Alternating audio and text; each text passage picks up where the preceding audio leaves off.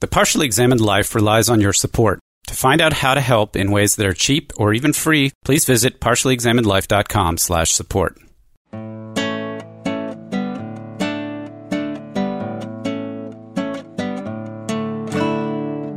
You're listening to The Partially Examined Life, a podcast by some guys who at one point set on doing philosophy for a living but then thought better of it.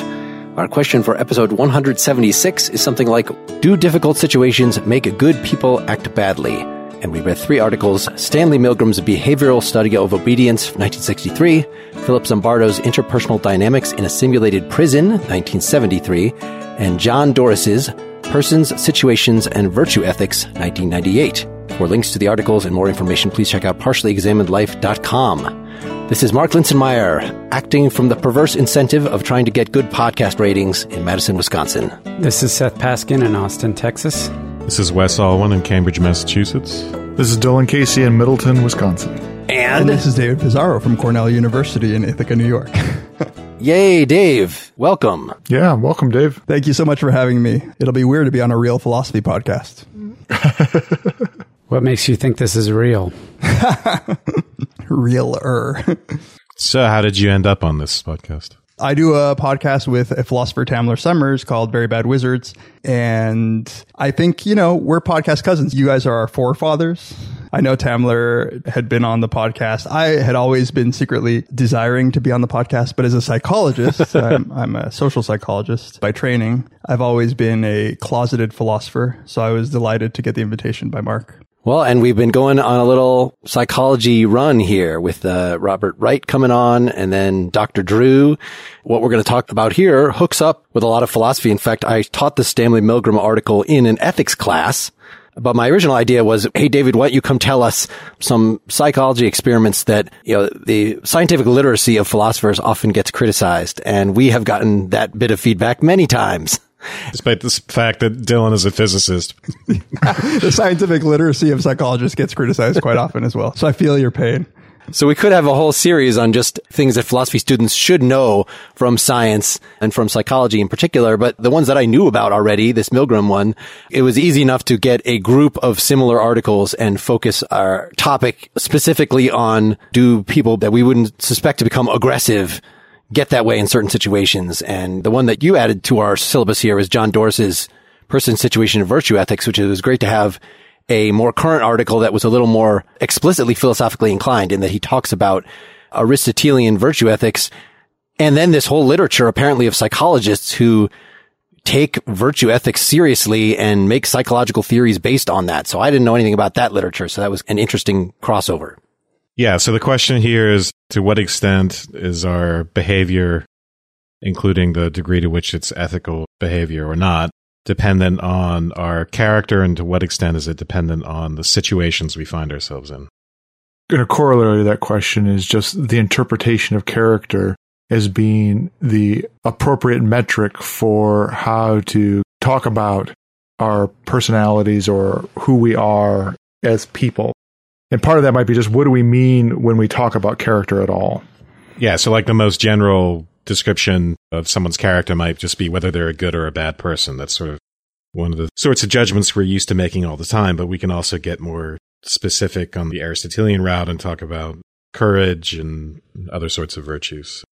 But part of that also would be when we say like something they're a good or a bad person, we're saying that that is the description of their character. Their character lines up as good or bad, and that says something about who they are in their being or their essence. And that also has two implications. One is that's the way they are, and that will endure over time.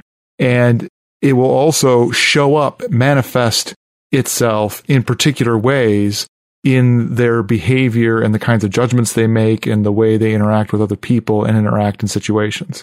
So that you can predict something about how they will behave, how they will be based upon that understanding of their character. Right. And I think that those two points really are the important ones to highlight the stability of character, that, that is, the stability of action, or the dispositions that lead to action over time, and the underlying sort of maybe essential isn't necessarily the right word, but it's caused by something deeper. And that is what's giving it its stability over time. Do you have some introductory words for us? Yeah. So I'm glad that we started with these two sort of staples of the social psych tradition, Milgram and Zimbardo, because although there is a whole bunch of work obviously since then in social psychology, I mean, social psychology in, in some ways is defined as really how the situation shapes social behavior. There's almost sort of a built in assumption, probably based on years of research in most social psychology work that really were pulled by the forces of the situation more than by anything like a stable character trait or disposition or personality. And I think that these two papers make the point clearly in a way that the rest of social psychology on this topic is almost a footnote to these two papers because they were so strong and so influential. And I, I'm sure we'll talk about the ethics of these experiments, but I, I wanted to say a little quick story about the Milgram studies. Milgram was at Yale, and I happened to be a grad student in the psych department at Yale. And one day we were just exploring around the dark basement area of a, you know, as, as anybody who's familiar with these academic departments knows, there's always some weird dark storage area in the basement. And we were just digging around the file cabinets and we found a file cabinet that had faculty files from like back into the early 1900s, and we found Milgram's file in there. and I don't think we should have looked at it. I don't think anybody knew it was there, but it had all of his tenure letters. He had gotten rejected, I think, for tenure at Yale. And we sat there and we read all of these letters. And half of the people thought that what Milgram had done was horrible, that he was giving a bad name to psychology as a science, that he was unethical and he was a monster. And the other half thought that he had sort of he was a, a genius that he had made one of the biggest advances in psychology in the century. So, so that was fun. But whatever it was, I think those two had an indelible mark on psychology. And I, and I like that Doris picks up really on this point and tries to say, does this have any implications for our philosophical theories of ethics? So let's try to get the facts quickly about at least the Milgram experiment. Anybody in particular want to tell that story? So, and David, you can keep me honest here, but the Milgram experiment was intended to test the limits of people's obedience to authority. So the experiment was set up in such a way that people were brought in and they thought they were participating in a memory experiment where there would be a teacher and a learner and that they would be arbitrarily chosen to be on one side or the other. But it was rigged in such a way that they would be the teachers and the premise of the experiment to determine the learning aspect of it was whether people responded to, we'll call it negative stimulation. But I think in most of the things we watched or listened to or read, they talked about punishment. So the idea was is that the person who came into the experiment who thought they were randomly selected to be a teacher and the other participant was randomly selected to be a learner, their job would be to inflict pain through electric shock on a scale from very mild to lethal whenever the learner got an answer wrong. So essentially, the participants were put in a situation where their role was to inflict punishment on a random person that they didn't have a personal association with at the direction of the so called scientist or the experimenter. And the setup was rigged so that they would have to increasingly apply more and more shock to this person, and the person would increasingly make errors so that they would have to increase the shock. And the question was whether or not the participants would withhold or refrain from applying the shock when they got the sense that the learner or the other participant was actually in pain. And the way it was set up, with the shocks coming up on a scale, there was a certain point at which the learner cried out in pain and then was silent after that. And there was a certain point at the end where it was clear that the shock was lethal, but the experimenter would just tell them, this is part of the experiment. You just need to complete it. And the question was, would people go all the way through with this or would they balk at the experimenter and opt out? And predictions beforehand were that only 1 or 2% or only a very small number would do it. And in fact, something on the order of 70% of people go all the way through the experiment, applying shocks after the learner fails to respond. and in fact breaching what would be a lethal dosage of electric shock if it were in fact true. I think that's a really good summary, Seth. I would make one quibble about it in that it's ambiguous in the experiment what the status of the highest shock is. Okay. It's noted as triple X and it's reinforced from the beginning that the shock is not going to cause permanent damage to them. So there's a little bit of conflation. The experimenter is downplaying the kind of effect, acknowledging that there's severe pain involved, but no permanent damage. But no permanent damage. Right, but the dial itself is marked as like lethal. is Ve- not? very dangerous. And then XXX. Yeah, danger, severe shock. And the last, the highest one is just triple X. And it's left ambiguous on how you interpret that. So they're giving him contradictory cues, basically. This was Yes. decades before Vin Diesel. That's right. Yes. I don't know if you guys have ever seen the film Obedience that Milgram put together. It's an old black and white film. It's I showed in my intro psych class. It's very commonly shown. And the one thing that eases the ambiguity a little bit, although you're absolutely right to point out that the experimenter is purposefully not saying that it's not dangerous, is that the tape recording that they were playing back, sort of the standard audio that every participant heard as they were going through each stage of the shocks, the person is banging and yelling and saying, Let me out. I can't take this anymore. I have a heart problem. Let me out. Let me out. Mhm. And it's actually really distressing to listen to. So, you know, and Milgram even says at the end of his original article that there was this sort of pull between the obedience cues and the do not harm cues. So it is not like he was saying, kill that person. We should say for listeners who want to see it done, there's been a lot of replications and a lot of them videotaped. One of them, I, I watched one from um, the 2009 episode of BBC's Horizon. It was a science documentary series. I just watched a 14 minute clip, but it gave a really good sense of the experiment and the way it all worked. And I, it makes it a lot more believable. I think if you just read the paper, you, you might come away somewhat skeptical, but when you Right. see it in action, it's really something. Or you could see it acted out by professionals in the movie Experimenter, which starts with Anthony Edwards of ER fame and Revenge of the Nerds fame as the dupe. Oh, really? yes. And they also made a Stanford prison experiment movie. And I'm like, I, maybe it's too close to home for me, but I'm like, I wouldn't know. I saw the trailer for that actually when I was.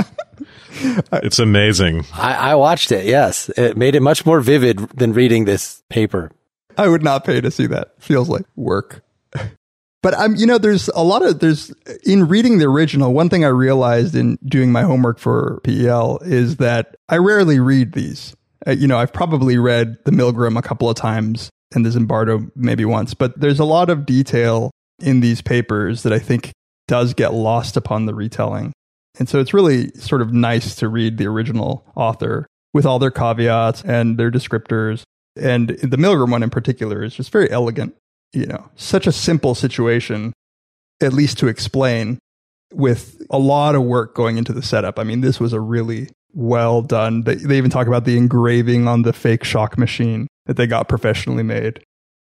Maybe we should talk a little bit about his conclusions, and it really does come across in the, you know, if you watch a videotape of the experiment, the extent to which the people who are administering the shocks are really reluctant and distressed after a certain point. I think they're made to believe that the person is objecting to the shocks after like a certain point, after like 225 volts or something like that. And it gets worse and worse from there. You know, I think he even describes people sort of breaking down and going into convulsions and all sorts of symptoms induced by the conflict created in them doing this. And I think the conflict, it bears emphasizing that people will try to back out of doing it. And then you have someone who's watching them administer the shocks and they will say, you must continue.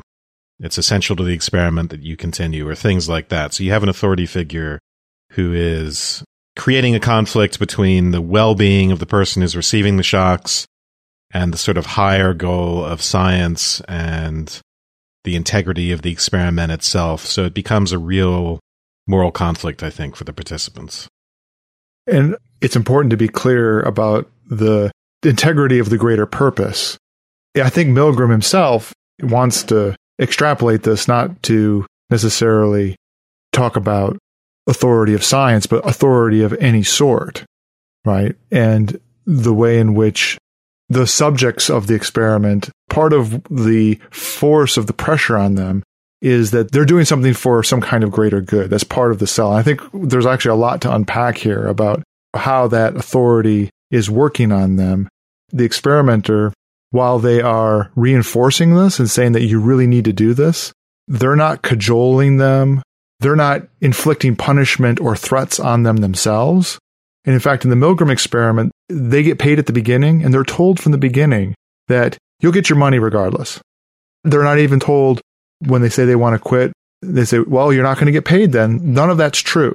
They do that And out of a sense it- of obligation. As, as They do it out of a sense of obligation. They're prodded and they're sort of pushed along and saying, well, to really to complete this task, and there are a couple things in there. One is that they're prodded to do it for the sake of some kind of greater goal that they agreed to do Mhm. earlier, that they obligated themselves to. And also, it is regularly reinforce that they are not actually harming the person. They're given a way to rationalize their obedience. So yes. They're given strong incentives to obey, but not out of threat or out of just mere conformity, but out of a sense of moral obligation.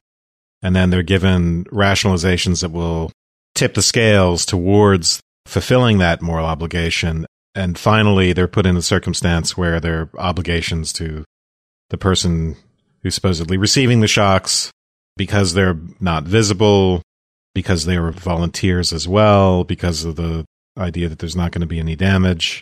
That sense of obligation is dampened a little bit. I mean, not dampened enough not to create extreme stress in the people, but just enough to continue.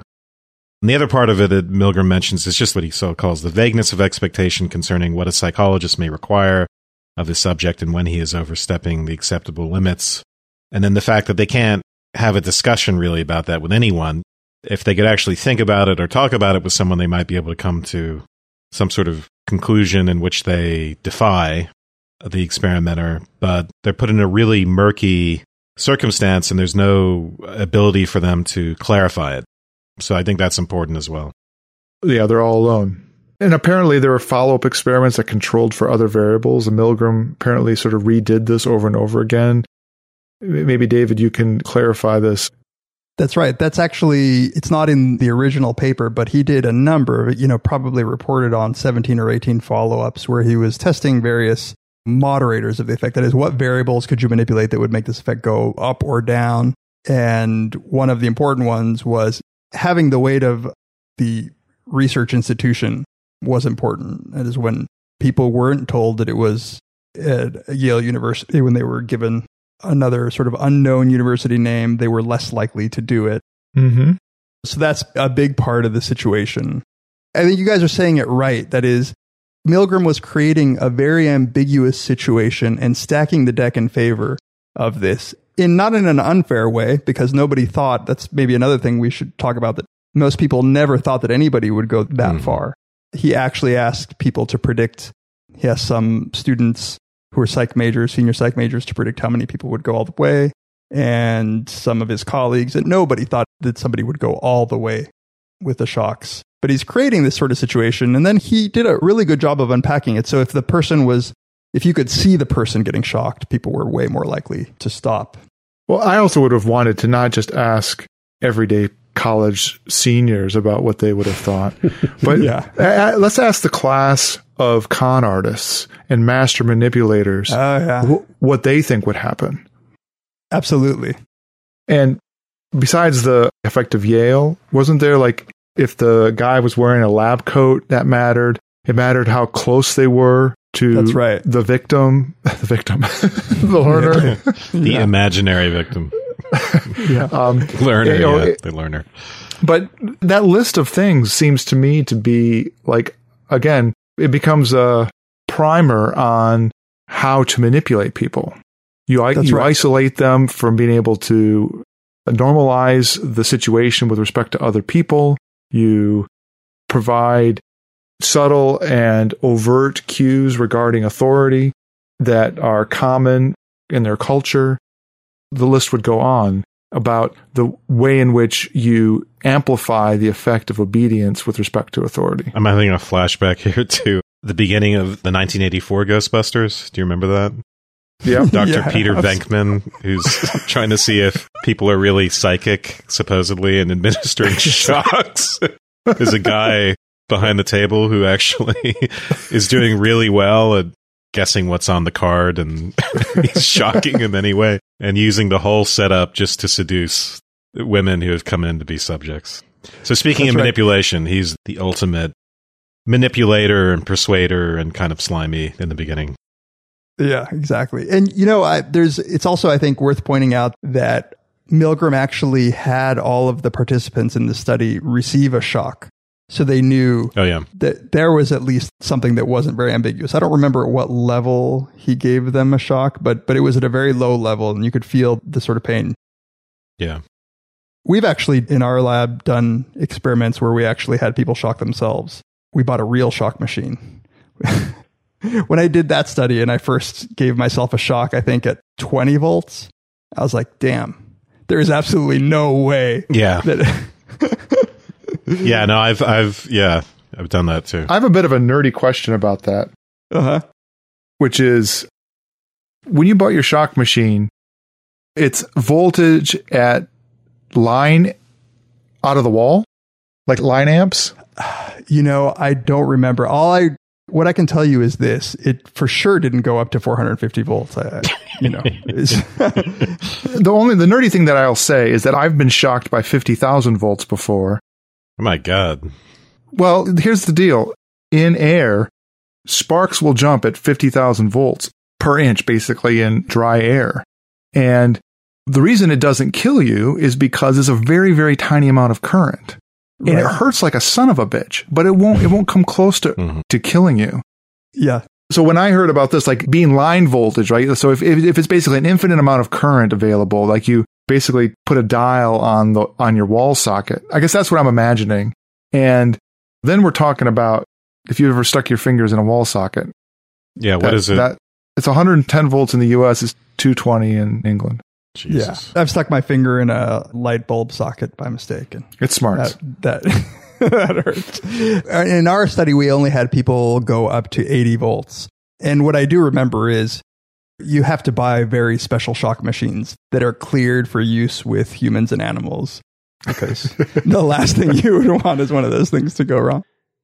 So it seems like there's a falsely quantitative aspect to this that clearly uh, the reason that people would stop at a certain point is because of what we said, you know, at 150 volts is when the person is going to start objecting or is going to stop responding altogether. And it was those cues by the victim that generally indicated a change where a group of people would stop at or near one of those points, not like that they had knowledge of the physics of voltage and we're like, wait a second, 150, that's a lot. Like, no, I, Right. I don't have a goddamn clue other than a nine volt battery. Yeah.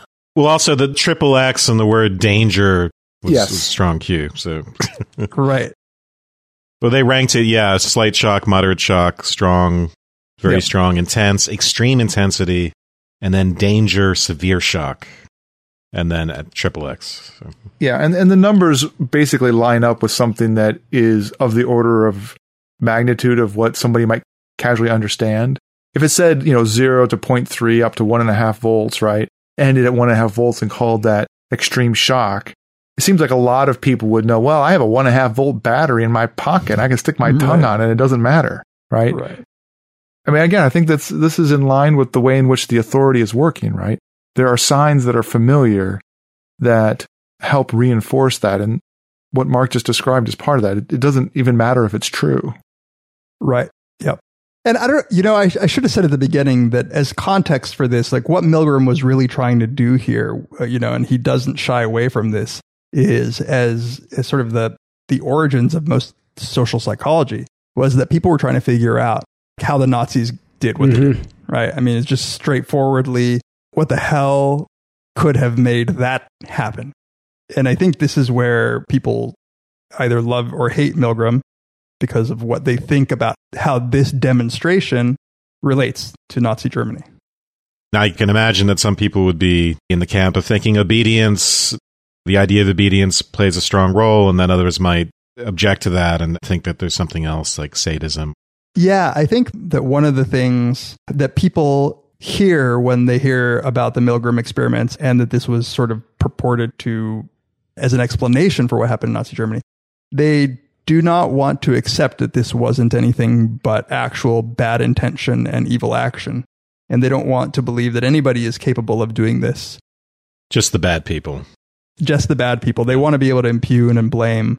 And so there is sort of a banality of evil perspective that Milgram is coming from, where I he's see. he's not being an, uh, apologetic at all, but he is saying, you know, sort of there, but for the grace of God goes everybody, Mhm. or at least 26 out of 40 people. Because if I can get regular people to do this in a lab, basically shock someone until they're unresponsive, then stacking all of these effects upon each other over some historical period where you have the ultimate authority in, in the nation slowly guiding the actions of its citizens, then it seems as if, you know, we could have been capable of doing that had we been living at that time and place. And people, I think a lot of people just don't want to accept that. Well, there are clear dissimilarities between this short time frame and particular situation in a educational institution and stuff. I think we should get the Stanford prison experiment out since we've laid out the facts. The first one, lay out the facts. The second one, so we can kind of talk about ethical implications of both of these together, because that was something that ran over multiple days. So it was taking a bunch of screened students. So Milgram didn't do any screening for his people. It was just, you know, people from the community uh, within a certain age range. But in this Stanford prison experiment, it was ask all these college students if they had history of mental illness or try to detect sadistic tendencies, give them these personality tests and try to get the most stable, normal, you know, above average intelligence, but emotionally mature enough individuals they could get. Flip coin in terms of which ones are going to be assigned to be prisoners and which ones are going to be assigned to be guards. Create this uh, fake prison environment out of a basement academic hallway with three cells and then, you know, give the guards some minimal guidelines. And then the experimenters themselves, some of them sort of act as the warden or the superintendent, had some other sort of routine things that were built in, like visiting day and, and how the meals would run and having a, a count three times a day, you know, during each shift of guards, but otherwise letting things go. So it wasn't the experimenter telling these guards be sadistic, but they found that the sadism among the guards, sadistic behavior just jumped in almost immediately and the guards had dark sunglasses and everybody's wearing uniforms to kind of de-individuate them. And then among the prisoners who just had numbers that they're supposed to call each other by or, you know, there wasn't a lot of personal talk using their names or anything like that. Some of them rebelled, but most of them, you know, got very passive and depressed. You know, a few of them freaked out and they had to stop the whole experiment after six days. It was supposed to run two weeks because too many of them were freaking out. But, uh, the overall pattern had become clear by that point. That's supposed to present a different side of this banality of evil thing that we saw in Milgram Well, what do you mean a different side? just in that it wasn't a 15 minute experience with somebody directly telling you what to do. This seems like a much more poorly designed experiment. it's kind of open to interpretation whether he told them to be sadistic. Many of the guards weren't sadistic, it turned out. And then the one who was sort of being the, the ringleader of the sadism, Dave Eshleman was his name, and they called him John Wayne. He's basically imitating a character in Cool Hand Luke, the prison warden, Yeah. down to the southern accent. So you get the sense, I watched a 30 minute documentary on this, which I also recommend people do. You get the strong sense that they're not just engaged in a experiment, but they feel pressured to role play. One side feels pressured to be the stereotypical prison guard, and the other side feels pressured to play the stereotypical prisoner. And one thing Eshleman says in his interview is it started out, it was just boring because the prisoners did what they were supposed to do, the guards did what they were supposed to do, and he, out of that boredom, he wanted to liven it up. So that's when he started his, his sadistic stuff. Yeah, and it's pointed out in the article that the guards get some kind of minimal training, right? And when I read that, I thought, well, even though the training is more now than it was, what this was 1963? 1973. Yeah, okay. Nevertheless, I don't believe that guards got no training in 1972. So it would seem that you would be left with emulating a role playing, as, as Wes said, based upon what you think guards act like based upon movies and television. I guess I'm just coming down on the experimental variable question. You really notice the tightness of the Milgram experiment when it's juxtaposed directly with the Zimbardo experiment. In the Milgram experiment, you know, there's like four prods that were given. Uh, there's audio tape interaction. It's very, very tightly controlled. And this is just loose. Just let's capture audio whenever we want to. Let's let them do whatever they want. Even when they were coming up with the rules of the prison, it sounds from the paper as if the way they did that was by discussing it with the people who had been randomly assigned to be guards. I think at best, what both of these studies are showing is a mere demonstration of what can happen. Not a very good, especially in, this, in the prison experiment case, not a very good scientific study for how to make it happen, right? It could be that that one guard, Eshleman, was a necessary ingredient. It may have gone very differently had it not been for him. Honestly, Zimbardo, Zimbardo's a little weird himself. Might have gone, might have gone. And this has not been repeated hundreds of times in the way Milgram's. Yeah, that's, I was going to say that interviews with him. Yeah, he obviously had an agenda. He took on the role of the, of the prison warden Exactly. very, very seriously. Yeah. The way he writes it up as a major part of his agenda is not can we get the guards to act sadistically, but is the is to analyze the prisoner experience, right? So that's not even an element in Milgram that he wanted to show that you might think that people in actual prisons don't reform the way you would like them to because they're just bad people. Bad people are the people who get locked up in prison. And he wanted to show that these normal, well-adjusted kids would very quickly behave in these sort of inhuman ways, you know, as prisoners what they would undergo in terms of being demeaned in this way would not be helpfully interpreted as something that would rehabilitate a normal person or rehabilitate anyone. Well, it's about what explains deplorable conditions in prisons. So he talks about the dispositional hypothesis, and that's where you talk about stereotypical characters in prisoners. You know, they're just criminal types, and then stereotypical characters in guards. They're sadistic and uneducated people who take those sorts of jobs his hypothesis is that no, it's not a matter of individual dispositions, but it's the structure of the situation. The structure of the authority. Yeah. So we established functional equivalents for the activities and experiences of actual prison life, which we expected to produce qualitatively similar psychological reactions in our subjects, feelings of power and powerlessness, of control and oppression, of satisfaction and frustration, of arbitrary rule and resistance to authority, of status and anonymity, of machismo and emasculation. So instead of explaining deplorable prison conditions in terms of character types of prisoners and guards, you explain it in terms of the way prisons are structured to put people in certain kinds of roles and they will fulfill those roles. The reason that maybe people don't rehabilitate is because we put them in these situations where we're not giving them much of a chance to rehabilitate. As many times as I've taught and I've read about the Zimbardo experiment, in both of these papers, it's still really odd and distressing to read the descriptions of the behavior of the people in the studies. And so he's talking about prisoners. He says the most dramatic evidence of the impact of the situation upon the participants was seen in the gross reactions of five prisoners who had to be released because of extreme emotional depression, crying, rage, and acute anxiety. Milgram talks about people basically having seizures, and these are really, really severe consequences for being in a psychological study maybe this goes back to the character question at the beginning. It juxtaposes with the normalization of all the participants at the beginning. So both sets of experiments, they go some way to try to have people that everyone would judge as a normal person. So in Milgram's case, they more or less randomly select people through advertisements and get a cross section of society. But in accounting for them, I don't believe that, at least in the paper we read, they did any kind of uh, assessment of the individuals formally, mm-hmm. but used the sort of luck of the draw out of normal everyday people, assuming a kind of normal distribution to everyday people.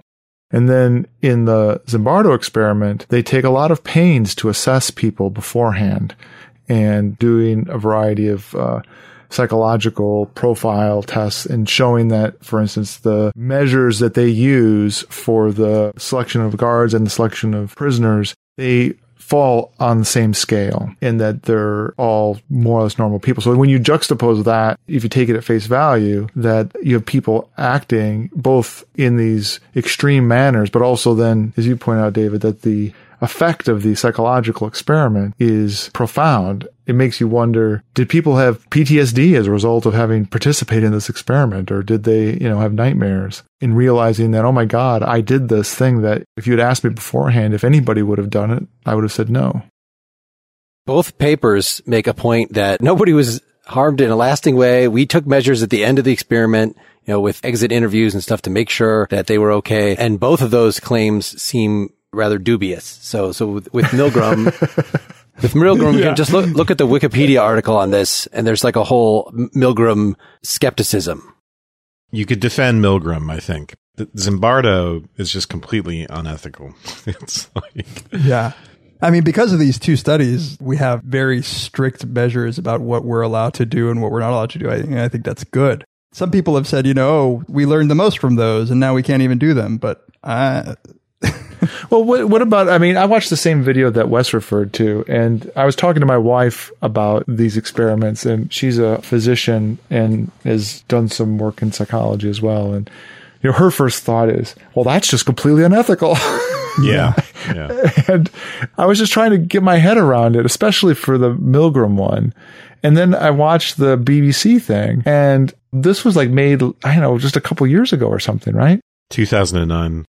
These situations, they strike me as grossly unethical, but reality TV can get away with a lot. It's much stricter guidelines for what we can do actually in a psychology lab.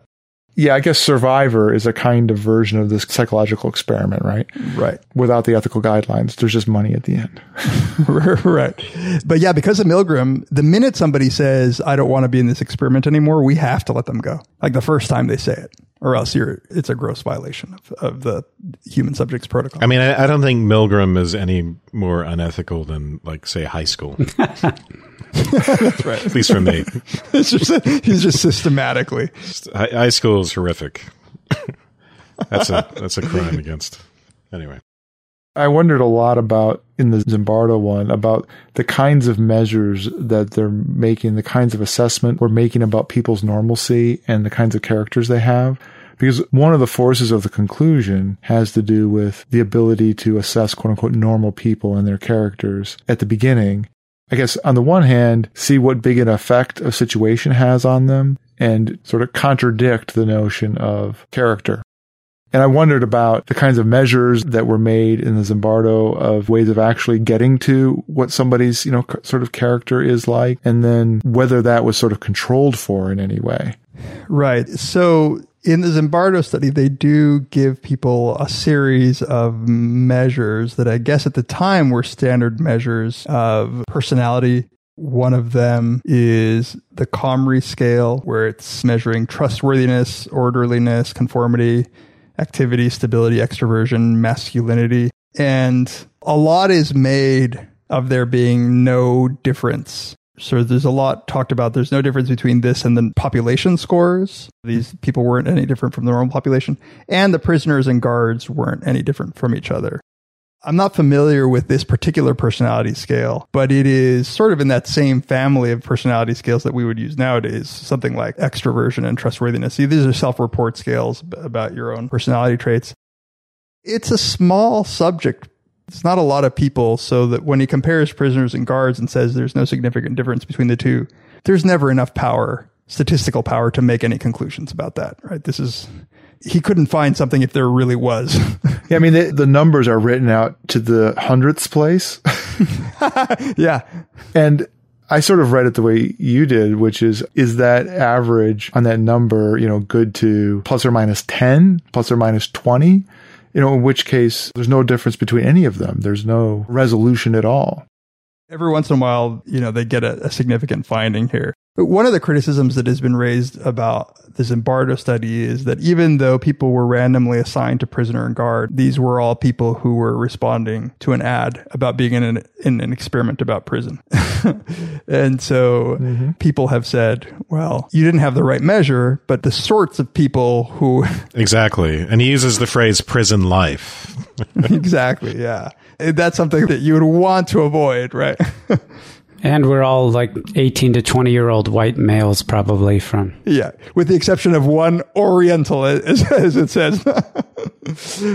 so I have a feeling that if you wanted to show people being mean to each other within a day or two, you would kind of pick these people.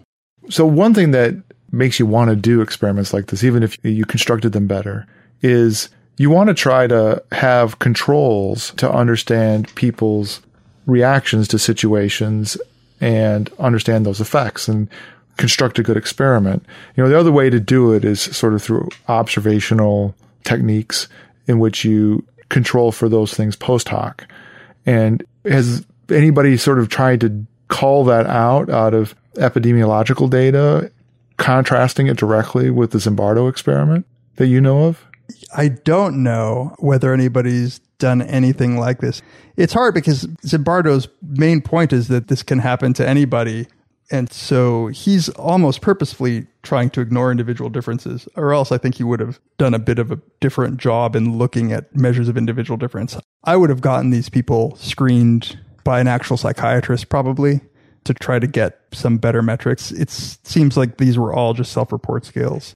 But I don't know if anybody's looked at a large scale at, I mean, I'm sure in criminology, people have looked at individual differences that might predict deviant behavior. And we certainly know a lot about the precursors to antisocial personalities and psychopathy. But it's sort of a different point bardo was trying to make. He wants, he really wants to say anybody can do this.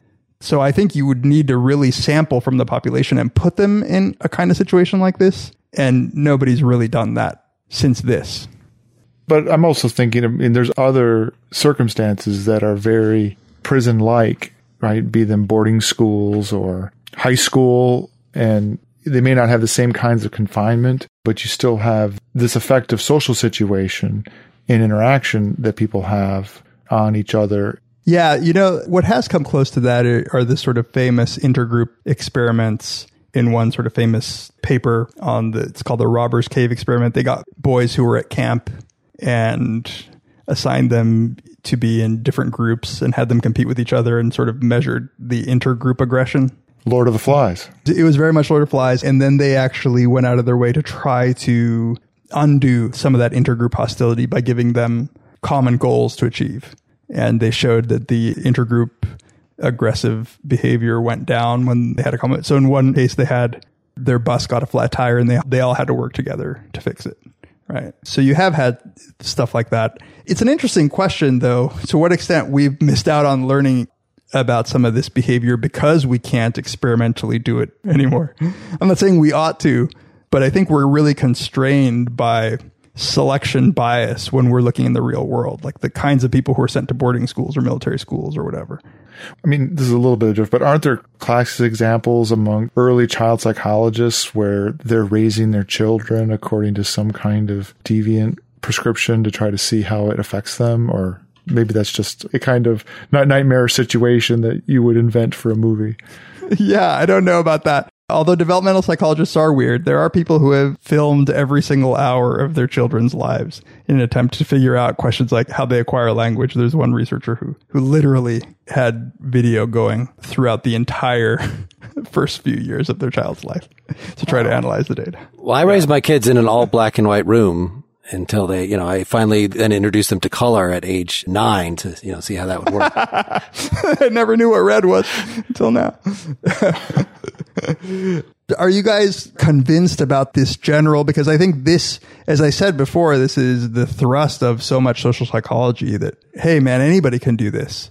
Were these convincing demonstrations to you that at least the situationist view is to be taken seriously? You know, I think we should ask that question to start off our second half. So folks that don't want to wait can uh, go become partially examined life citizens and you can hear the second half right now.